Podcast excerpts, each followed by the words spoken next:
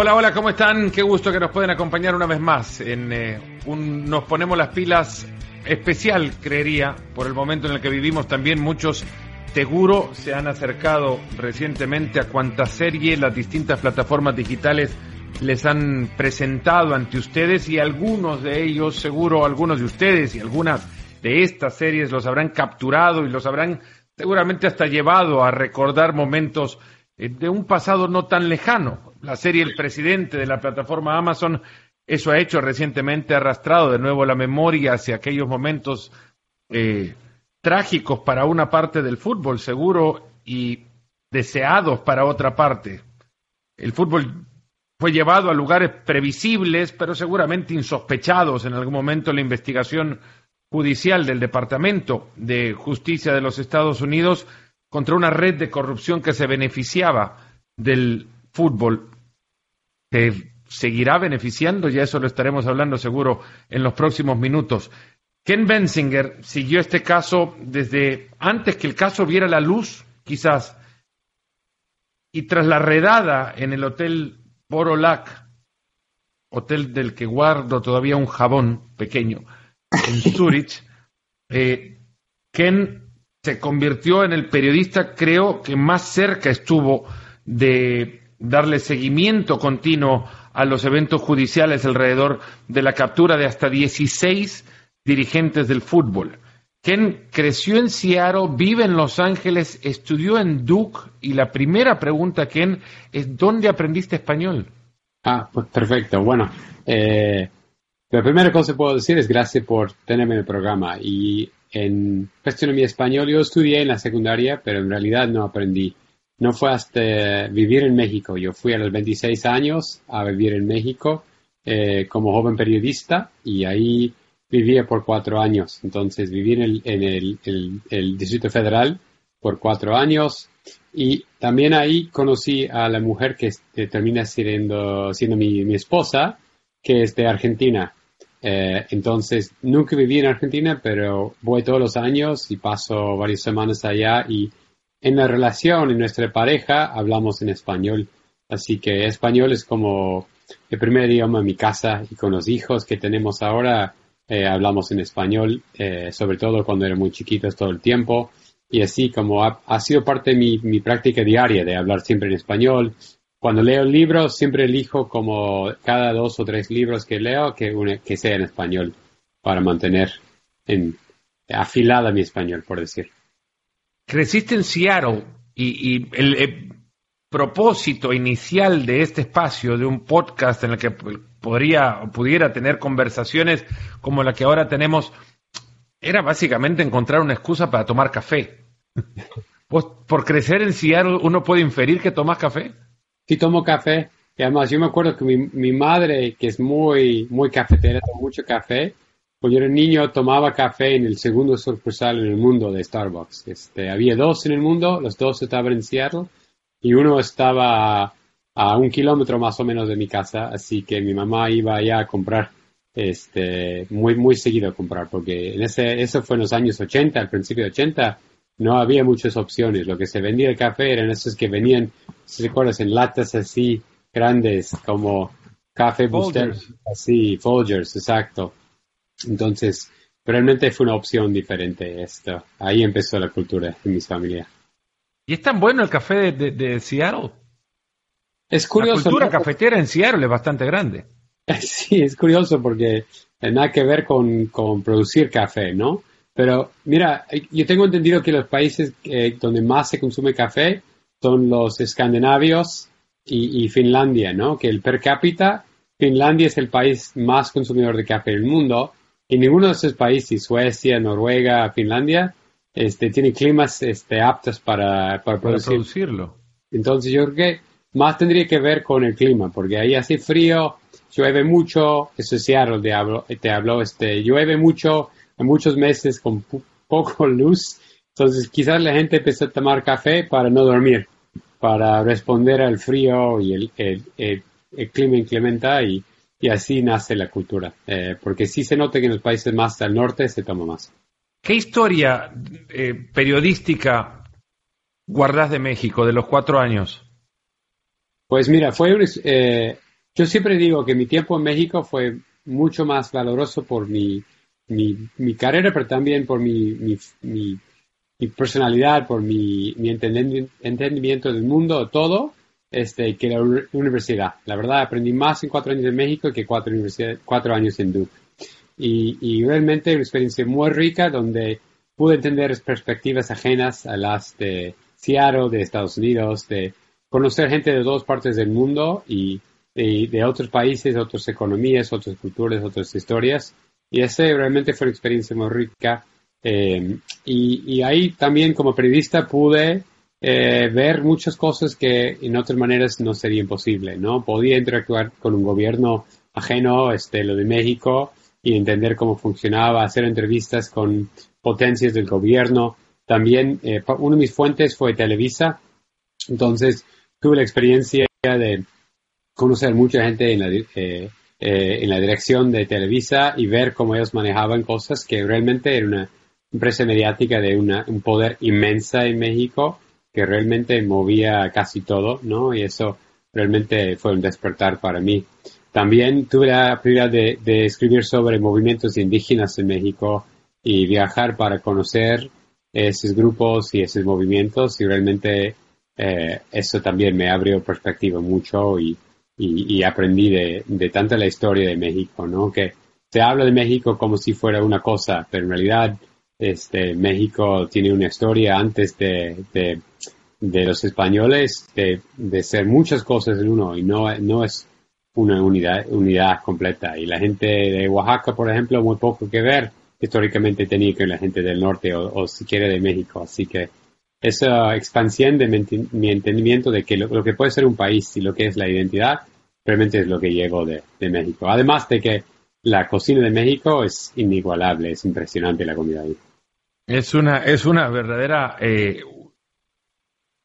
ícono de la humanidad, creería. La verdad sí, la verdad sí. Estábamos hablando el otro día sobre sobre el Museo de Antropología en México y cómo se creó eso, en parte un papel del gobierno para informar a la propia gente que, que no era, no era toda la gente azteca, ¿no? Que había gente de todos grupos antes, ¿no? Y, y la mezcla con los españoles cambió eso un poco, pero en realidad este, esas culturas sí se preservan todavía y se nota que en México todavía tiene el concepto de tianguis, por ejemplo, los mercados se organizan así, que es una cosa que predata a Hernán Cortés y todo eso. Y, y mucha la comida que se come eh, todavía es comida que se comía antes, ¿no? La tortilla es una cosa de antes, el tamal es una cosa de antes. Eso no son cosas que se han olvidado. A cambio, en Estados Unidos, este, esa historia como que se borró, ¿no? Eh, eh, existe en películas y en pocas otras cosas. Esta cultura se evaporó. Podría decir casi lo mismo en Argentina, con una excepción, que se toma el mate y mate tiene un papel tan importante para la gente en esa parte del mundo, pero en general lo que se ve mucho más es cómo la cultura europea se, impuso en toda esa parte del continente. Sí, pero México tiene razón y sin desviarnos mucho del tema con el que quiero arrancar y el tema central de la, del, eh, podcast, en, México hay un hilo conductor de siglos, que es el maíz. Sí, sí. Y bueno, ese es otro tema que, que tapé un rato ahí, porque había una época con el, con el Tratado de Libre Comercio con Estados Unidos que México empezó a importar maíz de Estados Unidos y fue todo un polémico allá, porque decían, nosotros somos país que, que prácticamente inventó el cultivo de maíz, ¿no? Y tenemos siglos, si no más, este, cultivando el maíz y ahora tenemos que comprarlo de, de, los gringos. Eh, eso fue como un golpe ahí y uno de los muchos motivos por la gente ahí no quedó muy conforme con este tratado. Y, y realmente yo me acuerdo que en México se hablaba del precio de tortilla a diario, ¿no? Como en un país, en Venezuela se puede hablar del precio de petróleo, pero en México es el precio de, del kilo de tortilla. Ken Bensinger es el autor del libro Tarjeta Roja, Red Card en, en inglés, cómo se derrumbó el castillo construido por dirigentes de FIFA durante tantos años, contado así en un libro que destacan el número de páginas. Muchas veces que leo, eh, o ahora que he estado preparando esta entrevista, esta charla, que eh, leo y hablan del número de páginas, como el volumen del libro dictar lo que ahí escribe, cuando parece que en 400 páginas no puede quedar descrito toda la trama de corrupción que por décadas se creó en ese organismo. Pues créeme cuando te digo que, mi primer borrador tenía muchas más páginas, era el doble de magnitud. Y, y una de las obras más complicadas en todo eso, una de las labores más difíciles, fue editarlo y simplificarlo, porque entregué ese primer manuscrito a mi editor en Nueva York y me, dijo, está muy bien, pero necesito cortar por lo menos la mitad, ¿no? Es, es demasiado, es demasiado, los nombres, las personalidades de la historia, es todo. Entonces, refinarlo sin perder la esencia de toda la historia, sin perder el hilo de la corrupción que, tiene más que 40 años y, a la misma vez este, entender las actualidades de las personas hoy en día que están impactados sin perder este centro no fue fácil. Realmente una cosa difícil fue investigar y otra fue, fue el editar, sin duda. El génesis, primero de la corrupción en FIFA y luego de tu contacto con la corrupción en FIFA. En FIFA, ¿cuál sería el día, eh, y que me perdonen quien pueda sentirse ofendido, el, día de Navidad para los corruptos en FIFA? Día de Navidad, los corruptos en, en, en FIFA, yo creo que fue en 1974, creo que fue junio, eh, en Alemania, en Frankfurt, donde todos los próceres de FIFA en ese momento se juntaron para votar su nuevo presidente. El, presidente que estaba en ese momento fue Stanley Rouse, un inglés, y él eh, había estado adelante de esta organización por muchos años, eh, sin oposición, pero esa vez había un rival, un brasileño, cuyo nombre era Joao Avelange. y este señor era el presidente del CBD de Brasil, y un abogado y ambicioso, y él quería tomar el poder de la FIFA. Y nadie creía que él podía ganar. En la historia de FIFA nunca ha habido alguien fuera de Europa como presidente y realmente el resto del mundo nunca ha habido eh, había tenido un papel importante en la organización. Eh, tan eh, tan tan poco probable era que él ganase que, que, nadie creía y las los potencias económicas que hace el fútbol apoyaba a Rouse. Pero eh, eso no pasó. Rouse no ganó, Avalanche sí ganó. Eh, había un genio suyo entender que los países de la otra parte del mundo querían un cambio, querían más voz en la organización y él pudo, con un viaje de muchos países y mucho tiempo y mucho gasto, convencer a los votantes de África, de Sudamérica y, y hasta Asia votar en su favor y terminando siendo el ganador. Y él, como cualquier persona que toma un papel así, promete cambio. Pero el cambio que vino fue económico sobre todo, porque en ese momento fue también el nacimiento de, una cosa súper importante en el fútbol, que es la televisión internacional y en, a color, ¿no? Empezamos en los años 70 a ver que los partidos importantes de fútbol se podían transmitir en todo el mundo a color simultáneamente al acto. Durante otros mundiales antes, era muy difícil verlos. Yo creo que lo de Inglaterra 66 se veía de manera limitada en blanco y negro en algunos países y en muchos casos con un día de, demora o unas horas de demora. Pero en los años 70 se, empezó, se empieza a ver eso. Y después, eh, con el Mundial 78, el primer Mundial eh, supervisado por Avalanche, vimos el concepto de, de vender los derechos de, televisión y de, eh, patrocinio como un paquete. Y eso nunca había existido, antes. De hecho, antes de eso, FIFA regalaba los derechos de fútbol por la radio, por la televisión, no cobraba. Y todo el dinero que era ingreso para la FIFA era venta de boletos, venta de entradas a partidos. Y el otro dinero que, eh, se recaudaba por, por anuncios en las canchas se quedaba con los dueños de la cancha. Eh, inclusive en los mundiales. Pero con Avalanche y sobre todo con su mano derecha en todo eso, eh, que se llama eh, Horst Dassler, revolucionaron la idea de dónde podía venir el, dinero en el fútbol y se dan cuenta que el fútbol fue el dueño de los derechos y que el dueño de los derechos es el dueño de todo, ¿no? Y Avalanche fue el que permitía eso, pero el, el genio esto fue Dassler. Dassler fue el hijo del fundador de Adidas, este, y, terminó siendo el controlador de la empresa Adidas y controlaba mucho, mucho de todo lo que era el mercado técnico de deporte en el mundo. Y él acerca a Avalanche en esa misma noche en 74 y, y le ofrece apoyo económico y le ofrece eh, ideas para expandir el dinero de FIFA, porque en este momento FIFA no tenía plata, no tenía casi nada, estaba casi en quiebra, tenía supuestamente 60 dólares en el banco en el momento de que estaba elegido Avalanche. Y este dice, mira, con Argentina y luego con España vamos a ganar mucho, mucho dinero.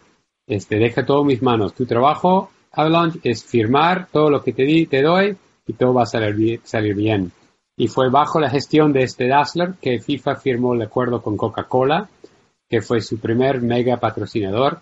También firmó con Konica, creo que la empresa japonesa de fotografía, y firmó con unas aerolíneas y firmó obviamente con Adidas, porque Adidas fue la empresa de Dassler.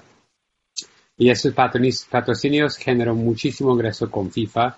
Y luego con el Mundial de España 82, ahí sí controlaba todos los derechos televisivos y se vendió con un mega paquete y todo se negociaba a través de una empresa que, que hizo ese mismo Dassler, eh, que se llamaba ISL, ISL, que era International Sports and Leisure, y esa empresa controlaba los derechos hasta 2001. Todos los derechos televisivos de los mundiales, de las calificatorias, de todo que era de FIFA, se controlaba esa empresa y se vendía a través de, esa empresa. Y después vimos que esa empresa fue hiper, pero totalmente y fundamentalmente corrupta.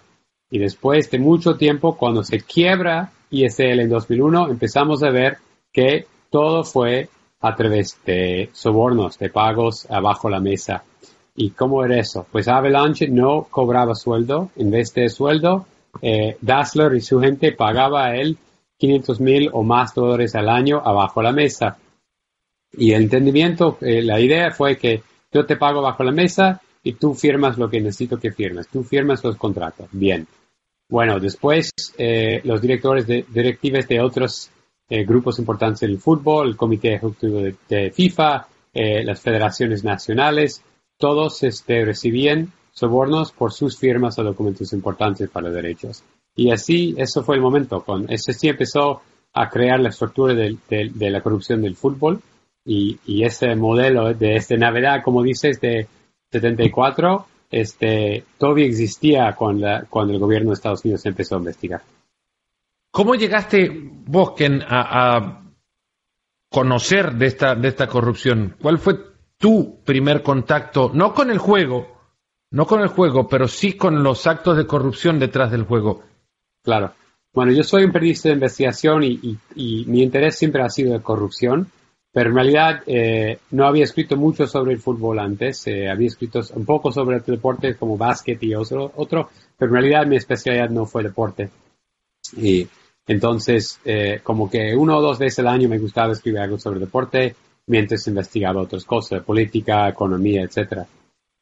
Cuando empecé mi nuevo trabajo en 2014, eh, tenía como una lista de, ideas para notas que me gustaría hacer. Y tercera cosa en la lista fue escribir un perfil sobre Chuck Blazer.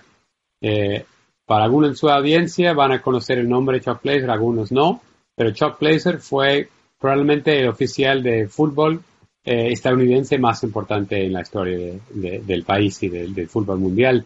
Él eh, eh, fue el primer norteamericano en llegar al comité ejecutivo en más de 50 años y fue el secretario general de CONCACAF, que es la Confederación de Norteamérica, Centroamérica y el Caribe.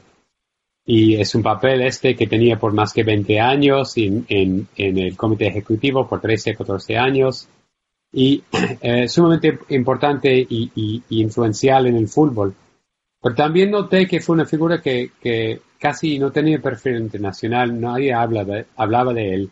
Fue una persona que a pesar de tener una personalidad muy grande, una influencia muy grande, era como invisible.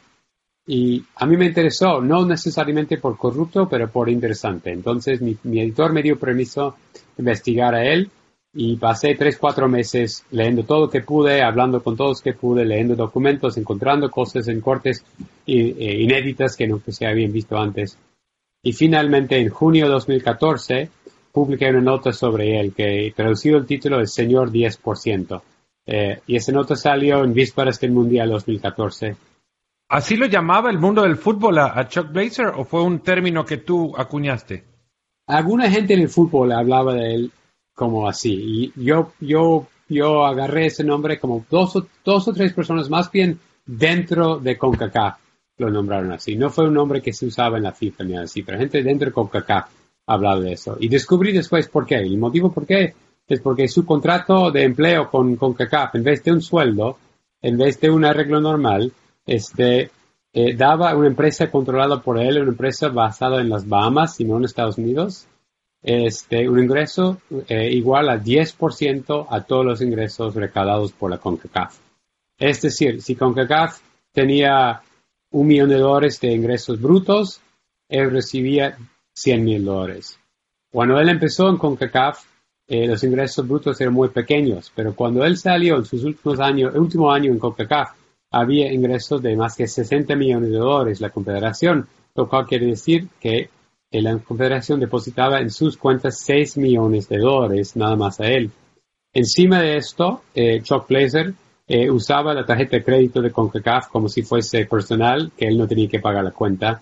Eh, usaba la Confederación para comprar em, apartamentos, vehículos y otros bienes para su uso exclusivo. ¿Cómo? Ropa ropa, todo lo que... ropa con eso, no, sí, sí.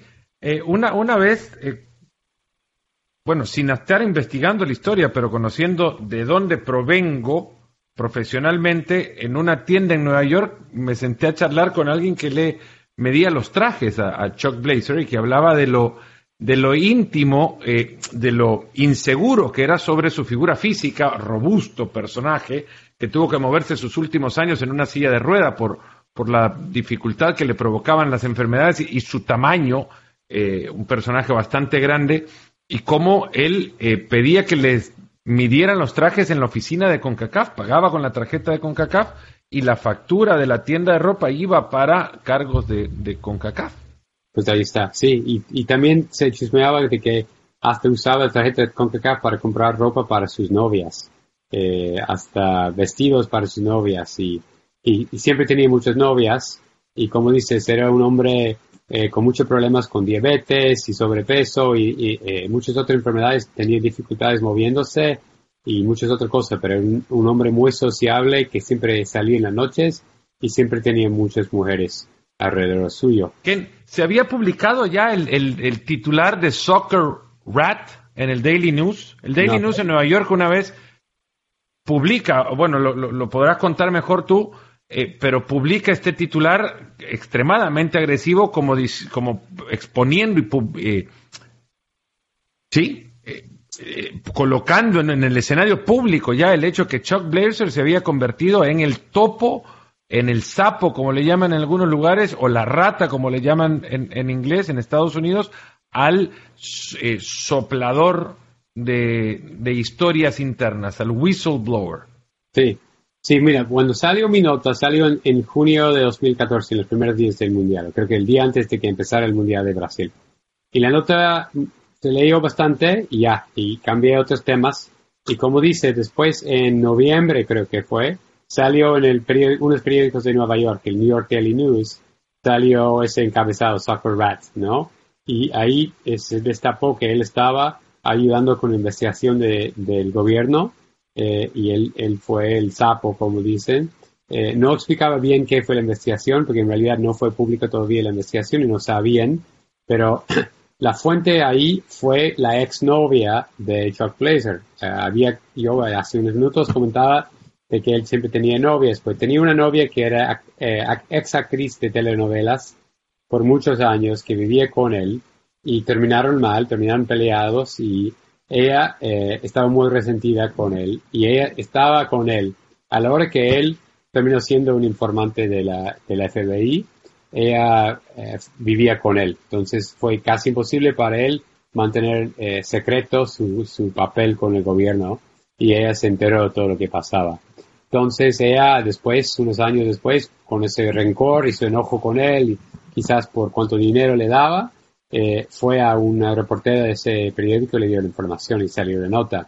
Es curioso porque mencionaste antes del programa de, de televisión en Amazon que, que hemos visto, el presidente, y sale en un momento en esa serie, sin, sin arruinar demasiado la serie, este, son demasiados spoilers, como decimos en inglés, este, que, que ahí se ve un periódico Soccer Rat y todo eso, pero en la serie lo, lo divulgan de otra manera, que no, es, no era así. En realidad fue la exnovia desencantada con él que va a la prensa.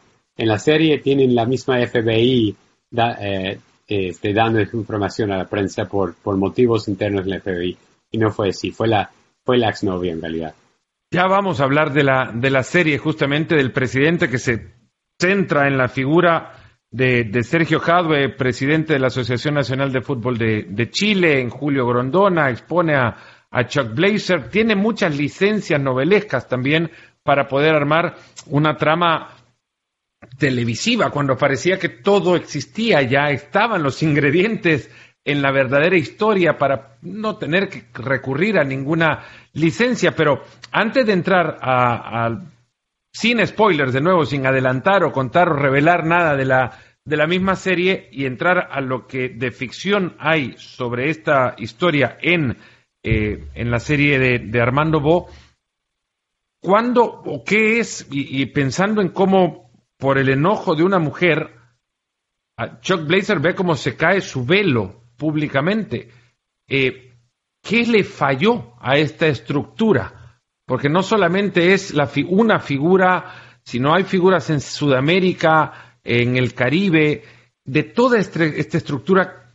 ¿Qué evento provocó que se cayera el velo?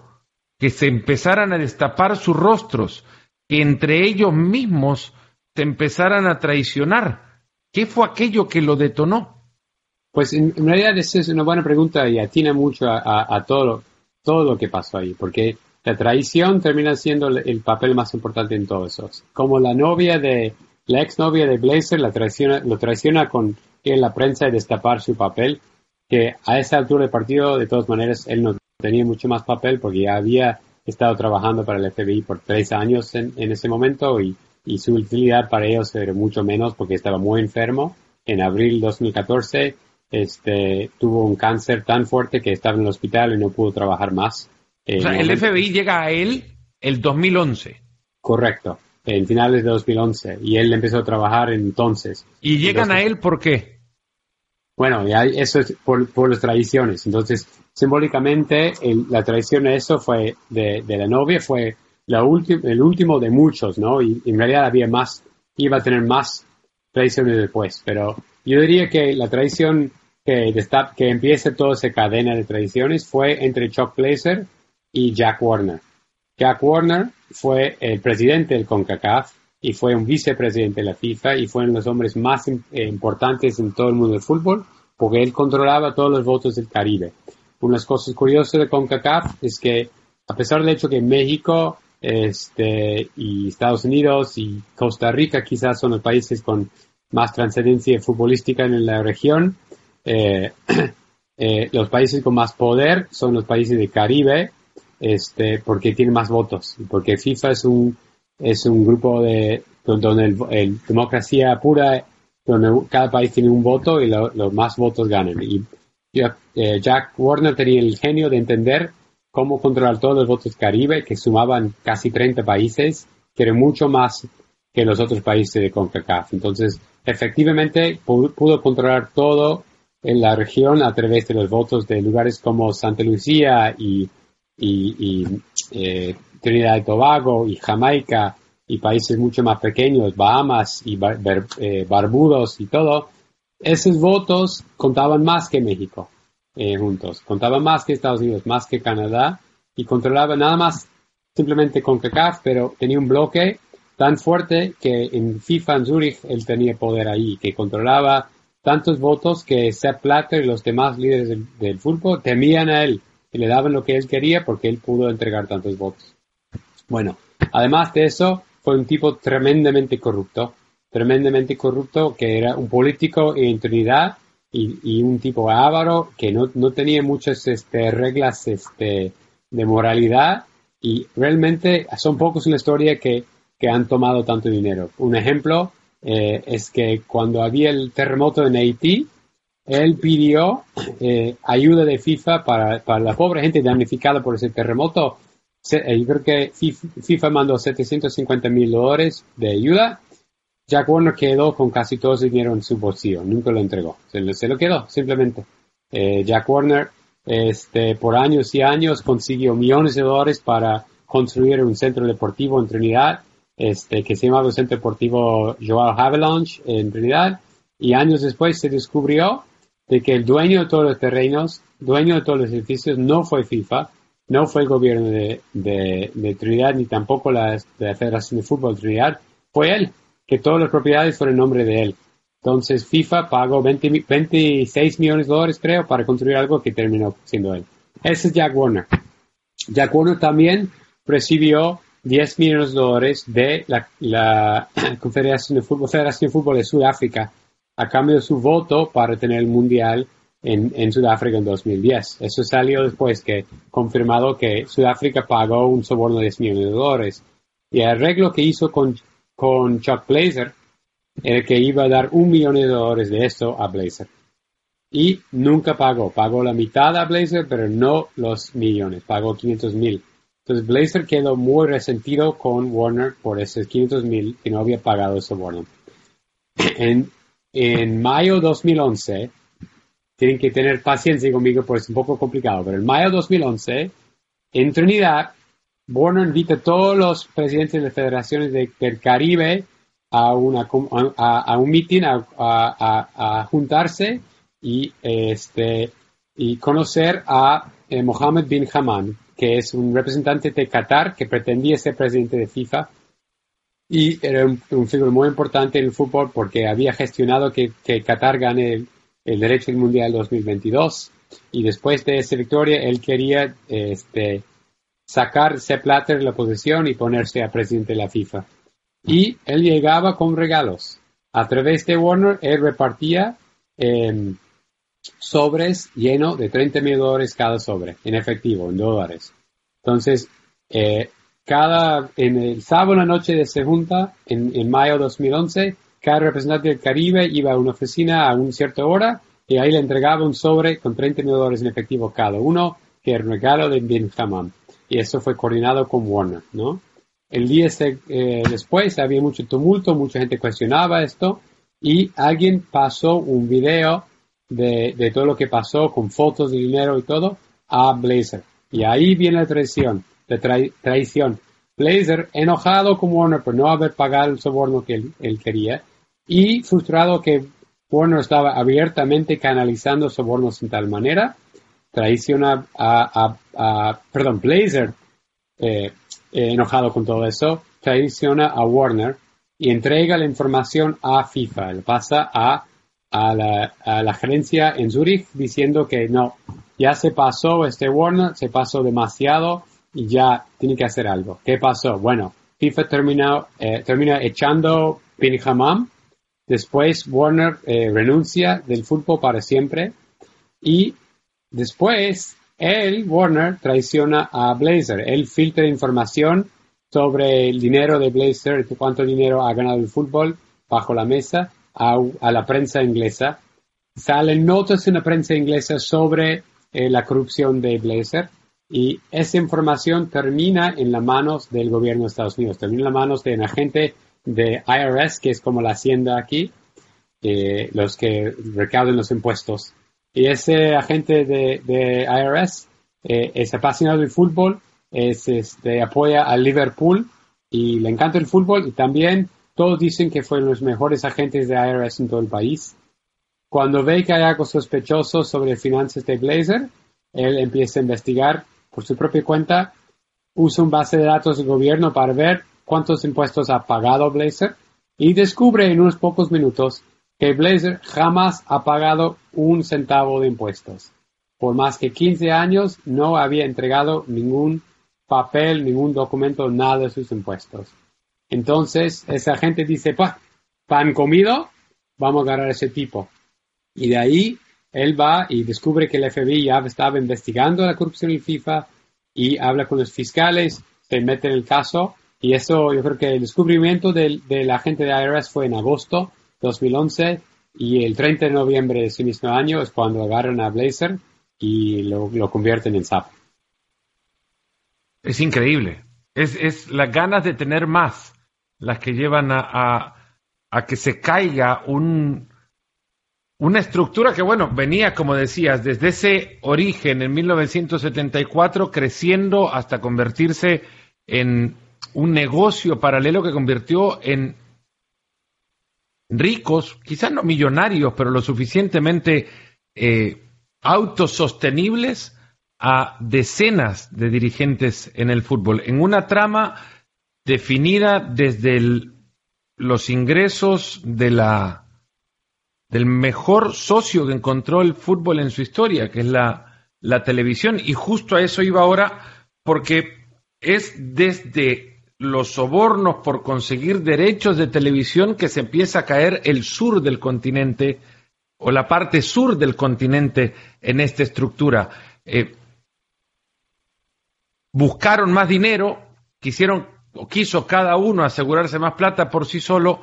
Y mi pregunta para vos, Ken, es si el gran error, como así Chuck Blazer lo encontró el eh, la haciendo el tesoro estadounidense por no pagar sus impuestos, si el gran error de la trama de corruptos de Sudamérica pasó por enviar dinero a bancos estadounidenses para obtenerlo, o si, o si pudieron haber encontrado otra forma de eludir ese camino y seguir quizás en su accionar. Sí, sí, bueno, hay mucho ahí, pero puedo decir que sí, em, que en casi cada caso eh, la caída viene de, que el, eh, la, gana de tener más dinero le, supersede todo y la gente no se cuida mucho, ¿no? Eh, se ve en esos casos que la gente creía intocable. La gente de Sudamérica, sobre todo el fútbol, creía que eran muy encima de todo. Habían visto que los países ahí nunca iban a hacer nada para interceder, realmente creía que estaba bien y hasta que era su derecho tener ese dinero y no se cuidaba mucho. Si, si bien algunos sí cuidaban y, se, y vimos después que algunos cuidaban más, otros no cuidaban nada, usaban directamente cuentas de banco en Estados Unidos para recibir los sobornos, ¿no? Eh, había muchas cuentas de banco en Miami donde esa gente abiertamente recibía dineros que no podían explicar de dónde venían. Y no estamos hablando de montos pequeños, estamos hablando de millones de dólares que puede llegar de golpe. Y usaban bancos pequeños donde los banqueros, en vez de hacer lo que tenían que hacer, este, eh, y cuestionar el movimiento de dinero tan grande, no decían nada, ¿no? Eh, entonces, de repente, un figura que puede ser director de un país de Sudamérica como Colombia o Venezuela, de repente le llega dos millones de dólares a su cuenta en Miami, queda ahí dos días y luego va a un cuenta en Venezuela y nadie dice nada. Bueno, así fue el sistema. Y eso es lo que destapó esa figura de, de, tesorero de Estados Unidos eh, a través de, investigar todo. Pero si Chuck Blazer fue la clave, eh, primero de entrar, el segundo más importante eh, sapo en todo eso fue el que entregó Blazer a ellos un año y medio después. ahí agarraron un, un, brasileño que se llama José Ávila, J. Ávila, que empezó, bueno, un poco en un trabajo como el tuyo, este, en que trabajaba eh, como em, relator de fútbol, analista de fútbol, trabajaba eh, en Brasil para todos los canales allá, empezando al lado de la cancha. Puedes decir que tengo futuro entonces. Sí, con suerte. Pero él empezó en los años 50, 60, 60 más bien, al lado de las canchas de fútbol, entrevistando a los jugadores de fútbol. Después terminó en la televisión y la radio, y luego empezó su propia empresa de de marketing y anuncios en las canchas y de ahí empezó con la compra-venta de derechos de fútbol. Su empresa se llamaba Traffic y Traffic es la empresa que empezó a comprar derechos de Copa América y Copa Libertadores y, los calificatorios del Mundial en los años 80.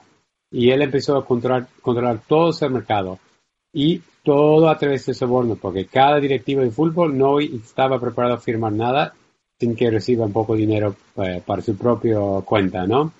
Y eh, para medir tan cuán grande era todo ese negocio, ese Ávila empleaba a un señor, un, nacido en Argentina y, que vivía en Brasil, eh, cuyo su trabajo entero era lavar dinero de fútbol. Eh, ese señor, su trabajo entero era ayudar a la gente a crear empresas offshore en el Caribe y en Suiza, donde se movía el dinero eh, de los sobornos, porque se pagaba, mucho. Uno puede cuestionar cómo se puede hacer negocio pagando millones de dólares de, sobornos, pero eh, el negocio es así. Si el derecho de Copa América vale 100 millones de dólares, pero yo puedo convencer al directivo de, de Conmebol vendérmelo en 50 millones de dólares y yo pago un, soborno de 5 millones de dólares, entonces he ganado una cosa que vale 100 millones de dólares por 55 eh, millones de dólares. Y así toda la ganancia extra es mío. Y así pasó. Ávila se convirtió en un multi, multi, multimillonario con casas tremendas en Brasil eh, y terminó, terminó con una casa tremenda en Miami. Y justo iba a ver su nueva casa desde este, creo que 7 millones de dólares en el Fisher Island de Miami y estaba ahí cerrando el trato de comprar la casa y firmando los papeles cuando fue arrestado por el FBI en Miami y terminó siendo el segundo sapo en el caso. Uh, él ayuda a información, da la información que se puede restaurar ese dinero y, y vos tapaste otra cosa importante que es el movimiento de dinero de Estados Unidos. Porque era más conveniente para esos figuras del fútbol mover el dinero a Estados Unidos por los bancos grandes que tenían, que era más accesible, era fácil trabajar con ellos y porque eran grandes y comunicaban todos los países. Pero el problema ahí, y es un descuido importante, es que todo se entra el país de Estados Unidos y todo se comunica en, dólares. Y ese daba jurisdicción a los fiscales en Estados Unidos para hacer el caso. Porque todo fue dolarizado y todo se movía en Estados Unidos, en los bancos de Estados Unidos eh, ese daba a los fiscales derecho a hacer casos contra cada cual de esos eh, por evasión fiscal, pero sobre todo por fraude y por lavado de dinero. Ken, eh, esto puede llevarnos horas y, la conversación, la verdad que es, es porque el tema es, es, riquísimo, tiene una cantidad de aristas además y, y, de años de funcionamiento de cada uno de estos personajes, seguro eh, cuenta con, o tiene una historia, un background story, una historia detrás de ellos que también es digna de contar, de cómo surgen de la nada hasta convertirse en semejante figura de, poder en el mundo del fútbol. Eh, ¿Conociste la historia del, Hotel Borolac en Zurich en la noche aquella de, de junio del 2015?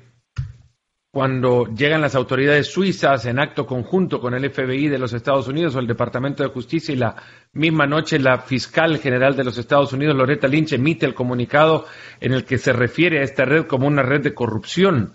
Eh, ¿Qué anécdota puntual vos rescatarías de, de, lo que te han contado sucedió esa mañana en el, en el hotel? Porque a mí, con la pena que me da la el sentimiento que puede haber sentido, eh, perdón, eh, sentimiento, que, perdón la, eh, el uso de las palabras, la sensación que pudo haber vivido un familiar de estas personas, no me deja de causar gracia que nos hayan atrapado vistiendo la bata de un hotel. Pues sí, mira, es muy apto, ¿no? Porque además, este, como mencionaste, tienes la barra de jabón allí, quizás una vez quedaste ahí. Nunca me quedé, pero he estado dentro del hotel. No, no, nunca me quedé. Y esto se lo cuento porque antes de comenzar la charla le, le, le, decía, o ya comenzada la charla, te conté que tenía una barrita de jabón del Hotel Borolac porque estuvimos en la cobertura, no yo, yo desde la base, pero conduciendo la cobertura de este tremendo evento y uno de nuestros corresponsales, Dani Martínez, le mando un abrazo si está escuchando, le dije, Dani, por favor, te va a parecer extraño. Tráeme cualquier recuerdo que sea una servilleta del hotel. Nada más. Para mí era como festejo de fin de año. No porque haya estado metido cerca de la investigación de, ningún caso de corrupción, pero sabía, sabía de la existencia de estos personajes y cómo operaban y me parecía de una enorme alegría que por fin les atraparan. Por eso me causa risa imaginarme que les atraparan vistiendo una bata de un hotel que por su trabajo en sí habrían sido incapaces de pagar.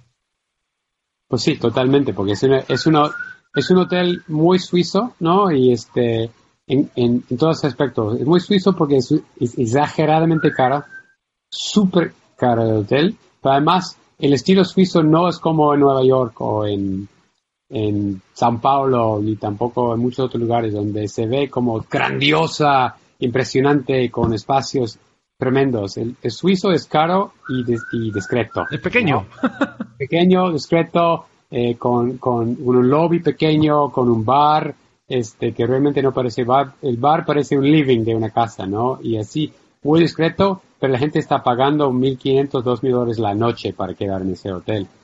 Y, eh, y ahí entra la, eh, la policía suiza en ropa normal, ¿no? No, no vestido de uniforme, y todo parece normal y todos están dormidos. Esas personas están ahí, ese figura de fútbol, sin sospechar nada, ¿no? Y, y sí, ese día es medio cómico, ¿no? Que están ahí disfrutando realmente este, todo lo que le dé el fútbol eh, eh, gratis.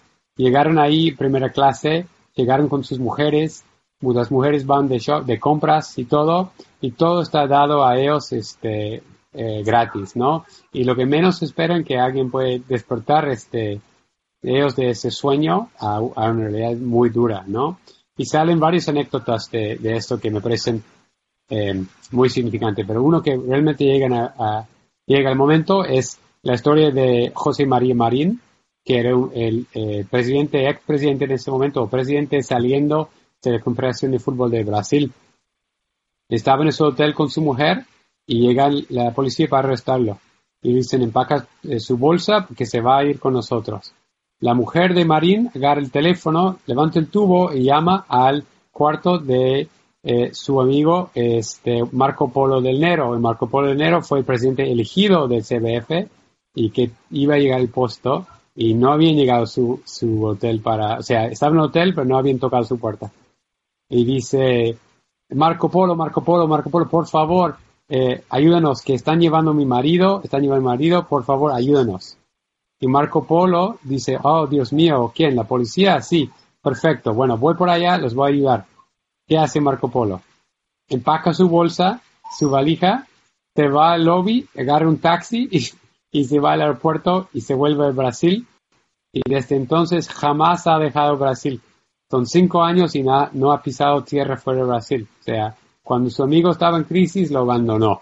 Me parecía muy típico del fútbol del mundo en ese momento. Eh, otra anécdota fue la, huida de, de Bursaco. ¿Conoces esa historia? Algo, algo sí, algo sí he leído. Pues Bursaco fue eh, la mano derecha de Julio Grondona. Eh, él controlaba TIC, la empresa televisiva de Argentina que también controlaba derechos de, Libertadores. Y era un figura expanquero, muy inteligente, que, también pagaba muchos sobornos y controlaba muchos derechos. Y eh, él estaba en Zurich, pero por su suerte no quedaba en ese hotel. Y estaba caminando por las calles de Zurich en la mañana antes de ir a un, junto un desayuno en el hotel. Llega al hotel, ve que hay un tumulto, ve que hay un aborroto allá, pero igual entra al hotel y se siente en la mesa para tomar café, porque todavía estaba abierto el restaurante. Hay prensa en todo lado, hay policía en todo lado, porque eso ya fue como 7, 8 de la mañana. Los arrestos estaban como a las 6 de la mañana. Él estaba sentado para destinar a las 8 y no entendía qué pasaba. Y abre su teléfono y está viendo por teléfono. Y otra tradición, la FBI, queriendo más atención al pleito, había filtrado la información sobre el caso al New York Times antes. El plan fue la Loretta Lynch este, anuncia a todo el mundo lo que pasaba como a las 10 de la mañana, tiempo eh, hora Nueva York. Pero FBI no le gustó ese arreglo porque eh, en tal arreglo del Departamento de Justicia iba a ser este, primero, luego este, quizás el Tesorería y luego el FBI. FBI siempre quiere ser el número uno. Entonces filtraba la información al New York Times.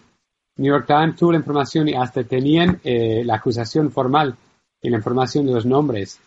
Y salieron nombres en esas notas que eran más allá que los arrestados en el hotel. Y Bursaco está viendo su teléfono y ahí ve su propio nombre. Y dice, ah, Dios mío, yo estoy acusado. En vez de volver a su hotel donde esperaba la policía, él huye. Él llama a nada más y nada menos que el, el, el yerno de Grondona, que también estaba en Zurich, y dice, tenemos que ir. Y se iba caminando por la calle principal de, de Zurich a un café donde buscaba un Mercedes blindado y fueron en Mercedes hasta Italia. Y ahí huyó y estaba escondido por dos semanas en Italia. Lo bueno es que finalmente determinado decidió cooperar y fue un colaborador súper importante en el caso, pero había alto riesgo de que él escape totalmente por, por la decisión del FBI de filtrar antes la información. Ken, ¿cuánta realidad, o, quizás es más fácil responder, cuánta ficción hay en la serie de, Amazon? Sí, pues se acuerdan que antes mencioné que mi primer borrador fue mil páginas, o muy largo y se, corta la mitad. Bueno, yo creo que uno de los retos en contar una historia así es decir qué poner y qué no, y qué sería más em, dramático, que, que engancha más a la audiencia. Y en esta serie es una cosa curiosa porque algunos, algunos datos son muy pegados a la realidad. Hay unos datos donde se nota que los productores y los escritores eh, investigaron mucho y tienen cosas muy acertadas, ¿no? Y en otras cosas eh, hay una ficción total. Entonces, yo cuento que, que, en cuestión de la historia de Hathaway hay libertades, pero en general sigue eh, su, su, trayectoria hasta un cierto punto. pero al lado, por ejemplo, de su intervención con la FBI, eso es un evento completo. Eh, sí, eh, ahora hoy en día se puede decir que es un sapo, pero en ese momento eh, que se ve en la serie no fue un sapo. En la serie lo, lo, retratan como empezó a, a, colaborar con la FBI en junio de 2014, justo durante el Mundial en Brasil. En realidad, él empezó a colaborar después de esos relatos que mencionaste en Zurich.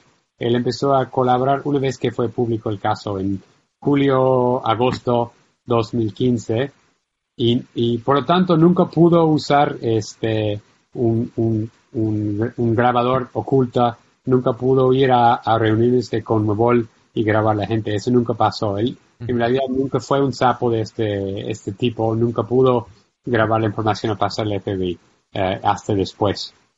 Y eso es lo otro, que el papel FBI en realidad era muy diferente que se ve en la serie. Eh, primero, en la serie hay un agente Harris, que es el centro de todo el lado policíaco.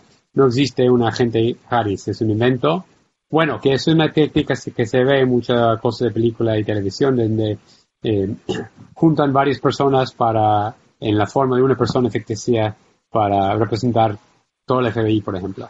Pero ella no existía, en realidad no había una mujer eh, agente de FBI en el caso, y mucho menos agentes que vivían en esos países. No había un agente de FBI en el caso en Chile, ni Paraguay, ni Suiza, ni siquiera una persona haciendo los tres a la vez. Este, en realidad eran docenas de personas trabajando el caso y no había intervención en otros países porque en realidad hacer eso es ilegal. No se puede, a pesar de lo que se ve en las películas y en la serie, la FBI no puede operar en un país como Suiza o, Chile o Paraguay sin el, el, permiso de sus gobiernos y, y, el Departamento de Justicia de Estados Unidos no iba a permitir eso porque el caso fue secreto. Tenía mucho miedo de informar a otros países de la existencia del caso por miedo que los eh, personas de fútbol destruyen documentos o hasta huyen y, y, escapan a otros países donde no hay tratado de extradición. Entonces fue en secreto y no pudo, no pudieron operar así.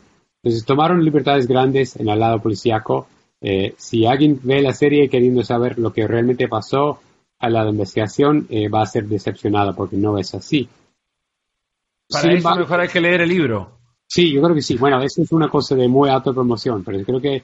Si pero eso lo voy a hacer yo, porque es la manera de conocer verdaderamente cómo cada uno, como antes decía, se puede describir cada uno de los personajes, contás de dónde vienen, cuál es su conexión, cómo, cómo fueron desarrollando sus propias redes, qué se ganaron de todo esto y cómo fue que cayó cada uno en, en diría hasta su propia trampa, ¿no? por sus múltiples descuidos, como antes lo mostraba. Son, son muchos personajes y muchos de ellos guardando arresto domiciliario, aguardando juicio aún. Y seguimos continuamente tu cuenta de Twitter, Ken, y mencionás cómo sus juicios o vistas públicas son eh, modificadas en fecha. ¿Por qué razón? ¿Por qué continuamente estas vistas públicas se van modificando? Bueno, están modificando las sentencias para, para los, los, colaboradores en el caso, eh, eh, porque principalmente porque eh, la, quieren esas personas a la mano este, por un eventual segundo juicio. Es importante entender que cuando alguien colabora con la, colabore con la justicia, hay dos cosas que pueden hacer. Uno es dar información y, y, trabajar como el Chapo, como pensamos, que alguien que da información delate y también que puede ir clandestinamente y grabar gente y probar información así, ¿no? Eh, como, como portándose un alambre, como decimos en inglés, ¿no? Eso es una cosa. La otra cosa que puede ser que es muy importante y de cierta manera es más importante es ser un testigo, Eh, los juicios aquí se, se, manejan así, que el fiscal va delante del jurado y con una serie de, de, testigos, eh, usan ellos para explicar lo que pasó y qué fueron los crímenes, ¿no? Necesitan, necesitan los testigos para decir yo fui ahí, yo estuve ahí y yo vi que él pagaba a él, o yo también recibí el dinero de ese señor, o lo que fuera. Y los colaboradores tienen ese papel muy importante. Había un juicio en 2017 en que se veían varias personas del fútbol atestiguando. Luis Pedoya de Colombia atestiguó ese mismo Bursaco testiguó por casi cuatro días. Eh, varios otros figuras de fútbol, eh, el Ávila también atestiguó, en ese caso. Y su testimonio fue de suma importancia para, para convencer al jurado a condenar los dos, dos de las tres figuras eh, en el juicio, el paraguayo Juan Ángel Naput y el, el brasileño Marín que mencioné antes. Bueno, este, el caso no está cerrado. Existe todavía la posibilidad de otro juicio. ¿Por qué? Porque ese mismo Naput está pidiendo una apelación, está apelando. Si él gana la apelación, no es que gane libertad, lo que gana es una segunda oportunidad de un juicio, porque él está apelando diciendo que el juicio que le dieron no fue justo. Si los jueces de apelación están de acuerdo, le van a dar el chance a segundo juicio, por lo tanto necesitarán los testigos otra vez. Y ahora en abril tuvimos de tres nuevas acusaciones eh, contra un argentino eh, Hernán López contra un mexicano Carlos Martínez y contra un español Gerard Romy. Si alguno de esas tres personas llega a un juicio, ellos también este, eh, tendrán que enfrentar testigos en su contra, que pueden ser los mismos colaboradores. Y finalmente, quedan todavía algunas personas acusadas de, las primeras este, acusaciones que es posible que un día lleguen a Estados Unidos a, tener que tener juicio, sobre todo Jack Warner, que está en realidad todavía está batallando contra su extradición. No se ve muy probable que se extradite, pero nunca se sabe. El día que llegue van a querer los testigos para ese juicio. Los fiscales quieren todos los, los colaboradores y a cambio hacen una promesa. El, delatar eh, premiado es, es así. Si yo como el acusado eh, eh, colabore, yo doy este, este ayuda de sapo y también y ofrezco mi testimonio. Y a cambio pido que los fiscales me den una pena menor, que, me, que a la hora de recibir el pena van al juez y eh, de mi parte dicen, señor o señora juez, eh, eh, ese señor ha, apoyado mucho la investigación y aunque es, es, un alguien que cometió crímenes, merece un, un pena menor. Los delatores quieren este argumento de fiscales y hacen lo que sea para, para, para conseguirlo. Y los fiscales no quieren darles su condena hasta después que no tenga más utilidad. Porque una vez que esa persona recibe su, su condena, no hay más que le puede prometer la fiscalía. Y por lo tanto, no tiene más incentivo para ser un, testigo. Y Si después que recibe su pena le piden ser testigo, dice, ¿por qué? Yo no voy, no voy a testiguar. Contra mi voluntad no lo voy a hacer porque no me pueden ofrecer nada. Es una explicación un poco complicada, por eso explícales.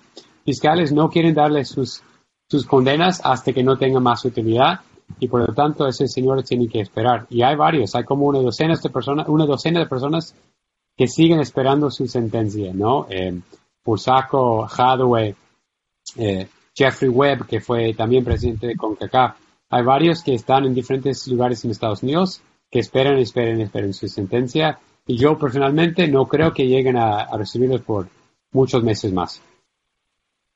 La verdad que ha sido eh, enriquecedora la charla, muy ilustrativa además, y yo voy a hacer la recomendación de aquellos que han llegado hasta acá a escucharnos que compren tu libro, que lo lean Eh, Tarjeta Roja es el nombre, cuenta la historia de la trama de corrupción más grande